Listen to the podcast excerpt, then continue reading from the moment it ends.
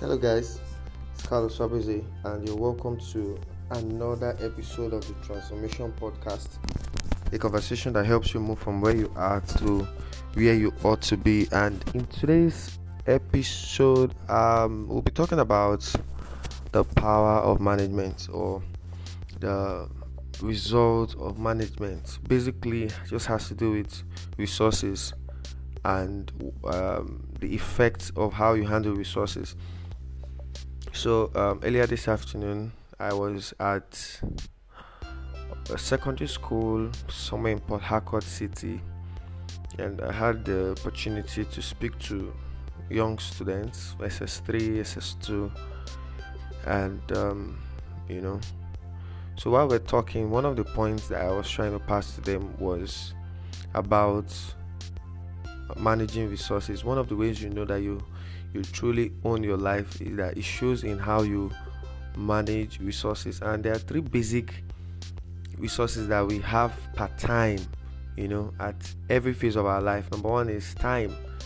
Uh, we'll have 24 hours. And um, secondly we have thoughts. We have minds that processes thoughts processes information that think thoughts and all of that. And then lastly things could be money it could be car, it could be your your phone, it could be anything, material possession. Basically, these are three things that we always have at every point in time to work with, and uh, getting more will be dependent on how you manage resources right now. And then there's this scripture that says, "Seest thou a man diligent in his business, he shall stand before kings." Diligence standing before kings. And then another scripture says, Let all things be done decently and in order. Decently and in order. So, number one, diligence. Number two, decency, excellence. So, diligence, excellence, and then the third is orderliness. So, these are three basic factors that you need to manage your time, manage your thoughts, manage resources.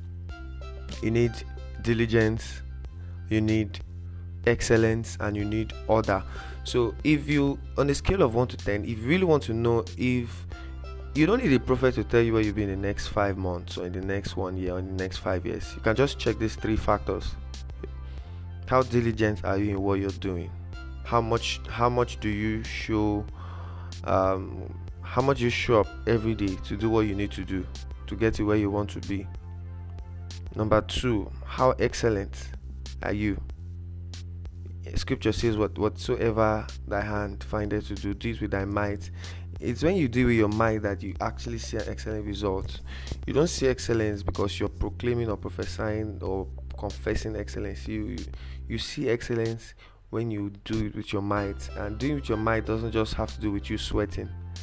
There's mental power that is required social power, spiritual power, like all of it put together produces the excellence that you need and orderliness. I like to say this the reason why we like to make use of a ruler to draw a straight line is because the ruler can produce a straight line. And what, what makes the ruler produce a straight line is that the ruler is hard, the ruler is strict.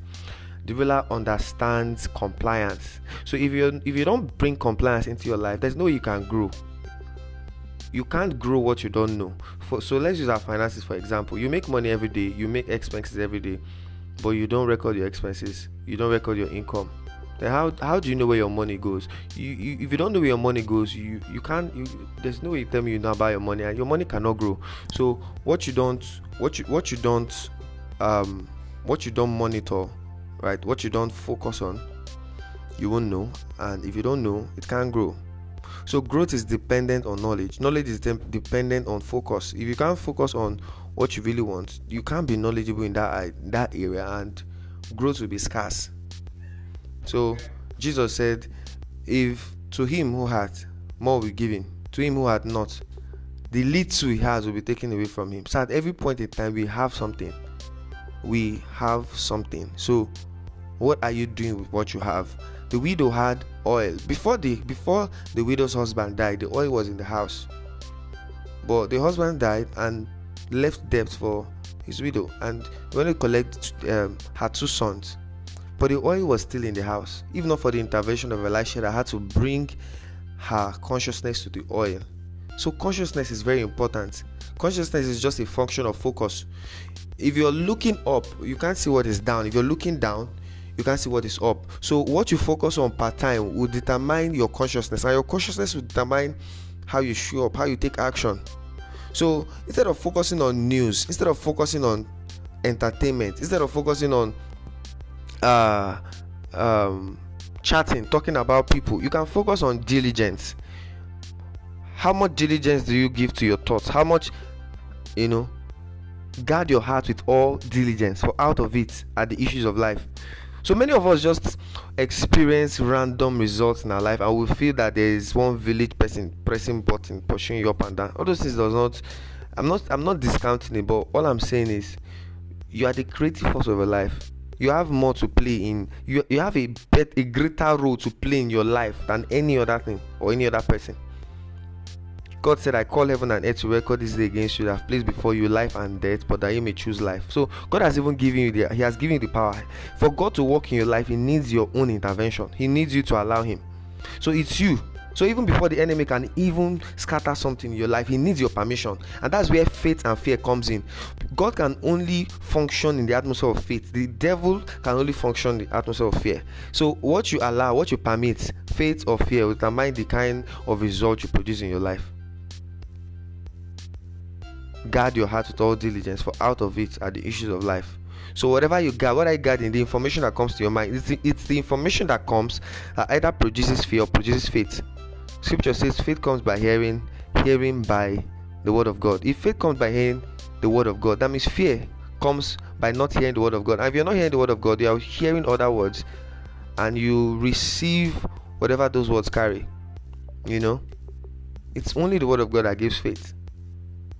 I don't know what other words carry, but my focus is on God's word. Right? So guard your heart with all diligence that's now talking about your thoughts. And when it comes to resources, it's also crucial. Learn to track and monitor your progress financially. Learn to track. Number one is time. Track your time. What do you what, what have you done today? Do you have do you have uh you know I talked about to be list in one of my episodes. I think you should go back to that episode and really understand what it's about. So you have a to be list. Now you're creating your to do list that is in alignment with your to be list.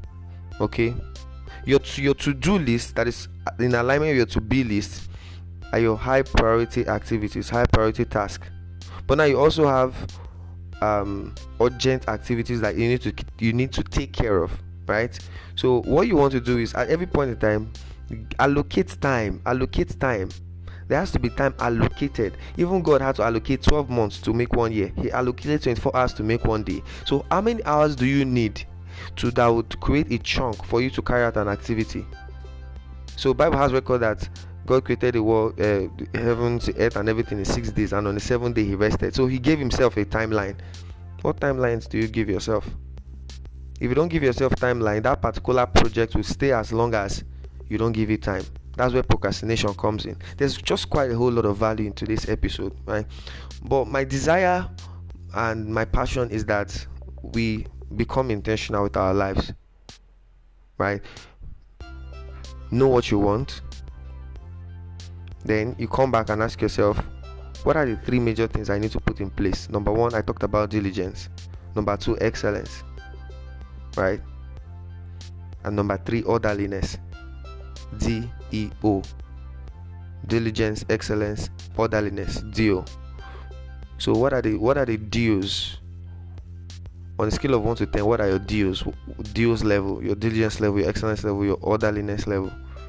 These are the things these are the seeds for getting to another dimension getting to another realm.